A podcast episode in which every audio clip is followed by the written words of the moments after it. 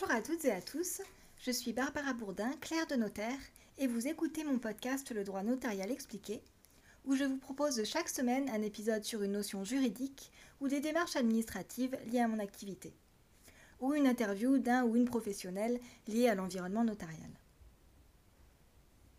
Vous êtes propriétaire d'un bien immobilier et souhaitez le vendre. La commune de laquelle dépend le bien immobilier peut venir s'immiscer dans votre opération et décider d'acquérir le bien à la place de l'acquéreur que vous aviez choisi. C'est ce que l'on appelle le droit de préemption urbain. Dans certaines communes, ce droit de préemption urbain a été transféré à un établissement public de coopération intercommunale, un EPCI, qui regroupe plusieurs communes et en charge de prérogatives mutualisées.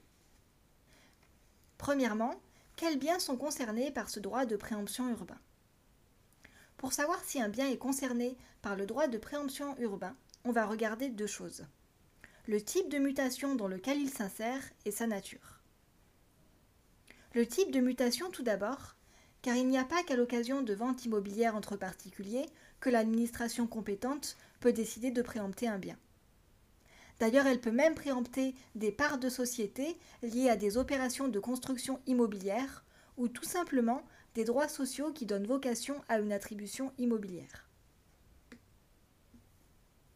Ce sont notamment les articles L211-3, L213-1, L213-1-1 et L213-1-2 du Code de l'urbanisme qui nous renseignent sur le type de mutation concernée.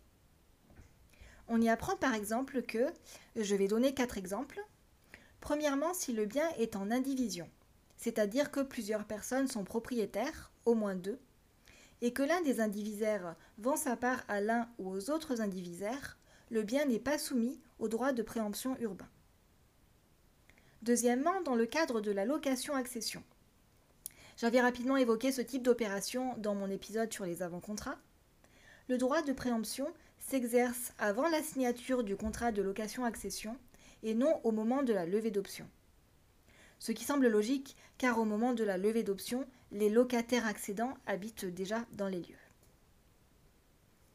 Troisièmement, les biens faisant l'objet de donations entre vifs sont concernés par le droit de préemption urbain, sauf les donations effectuées entre membres de la même famille jusqu'au sixième degré.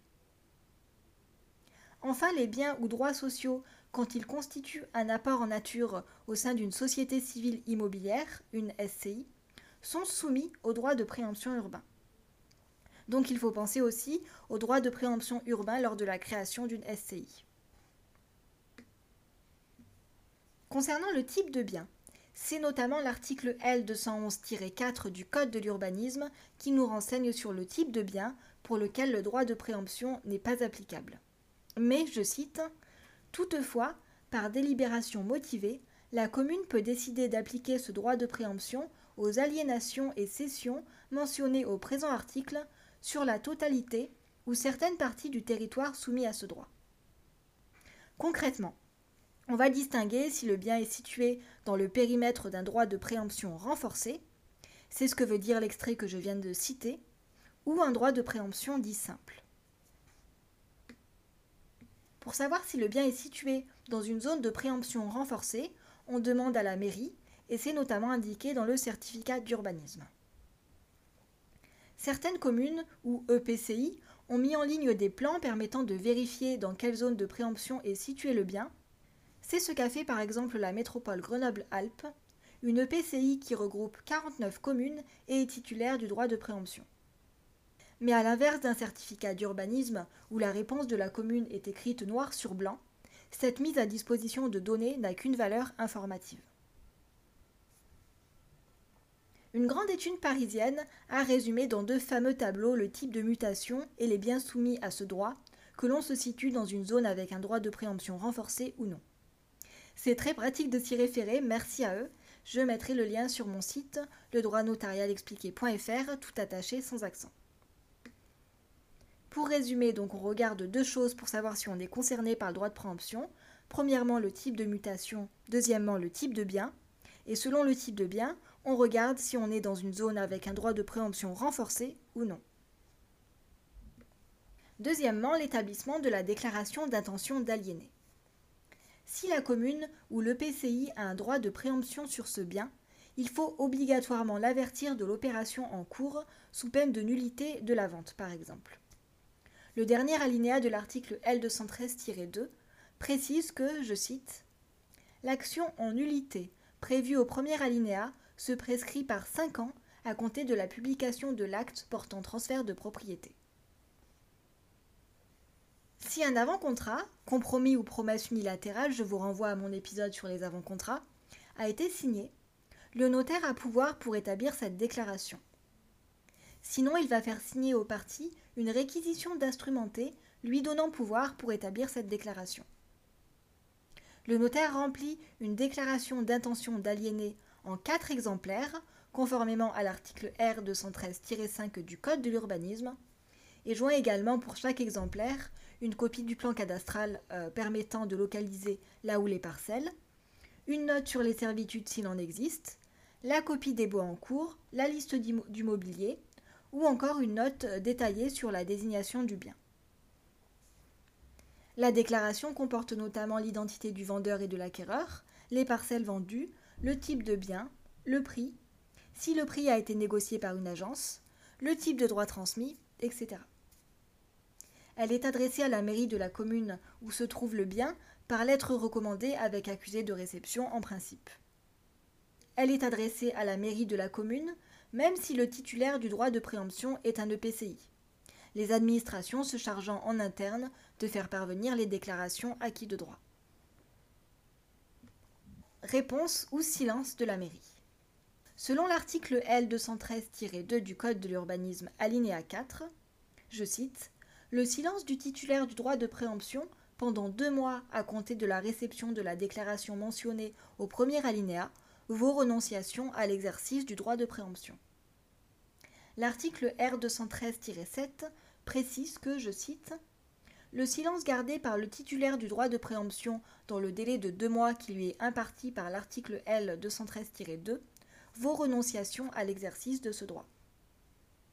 Et bien ici visé le silence du titulaire du droit de préemption.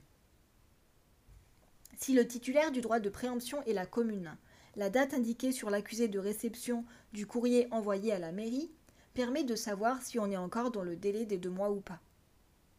Mais si le titulaire du droit de préemption est le PCI, la date indiquée sur l'accusé de réception du courrier envoyé à la mairie ne suffit pas pour être sûr que le délai des deux mois est écoulé, puisque l'on ne sait pas quand la déclaration a été réceptionnée par cette administration.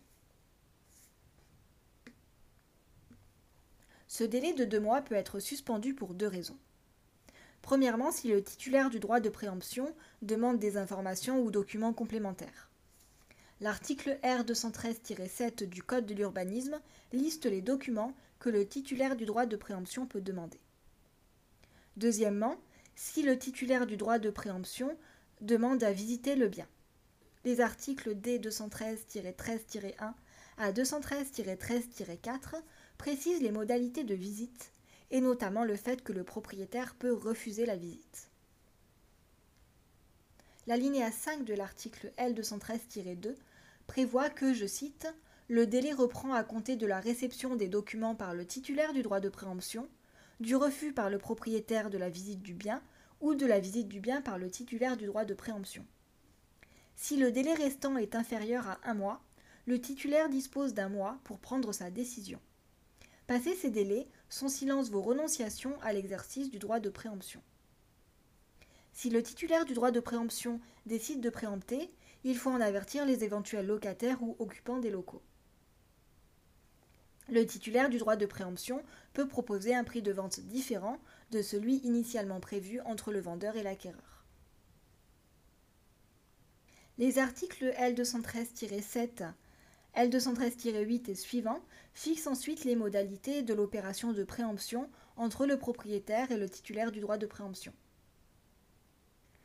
Dans l'hypothèse d'un accord sur le prix entre le vendeur et le titulaire du droit de préemption qui aurait décidé de préempter, un acte authentique constatant le transfert de propriété doit intervenir dans un délai de trois mois à compter de cet accord, conformément à l'article R 213-12 du Code de l'urbanisme.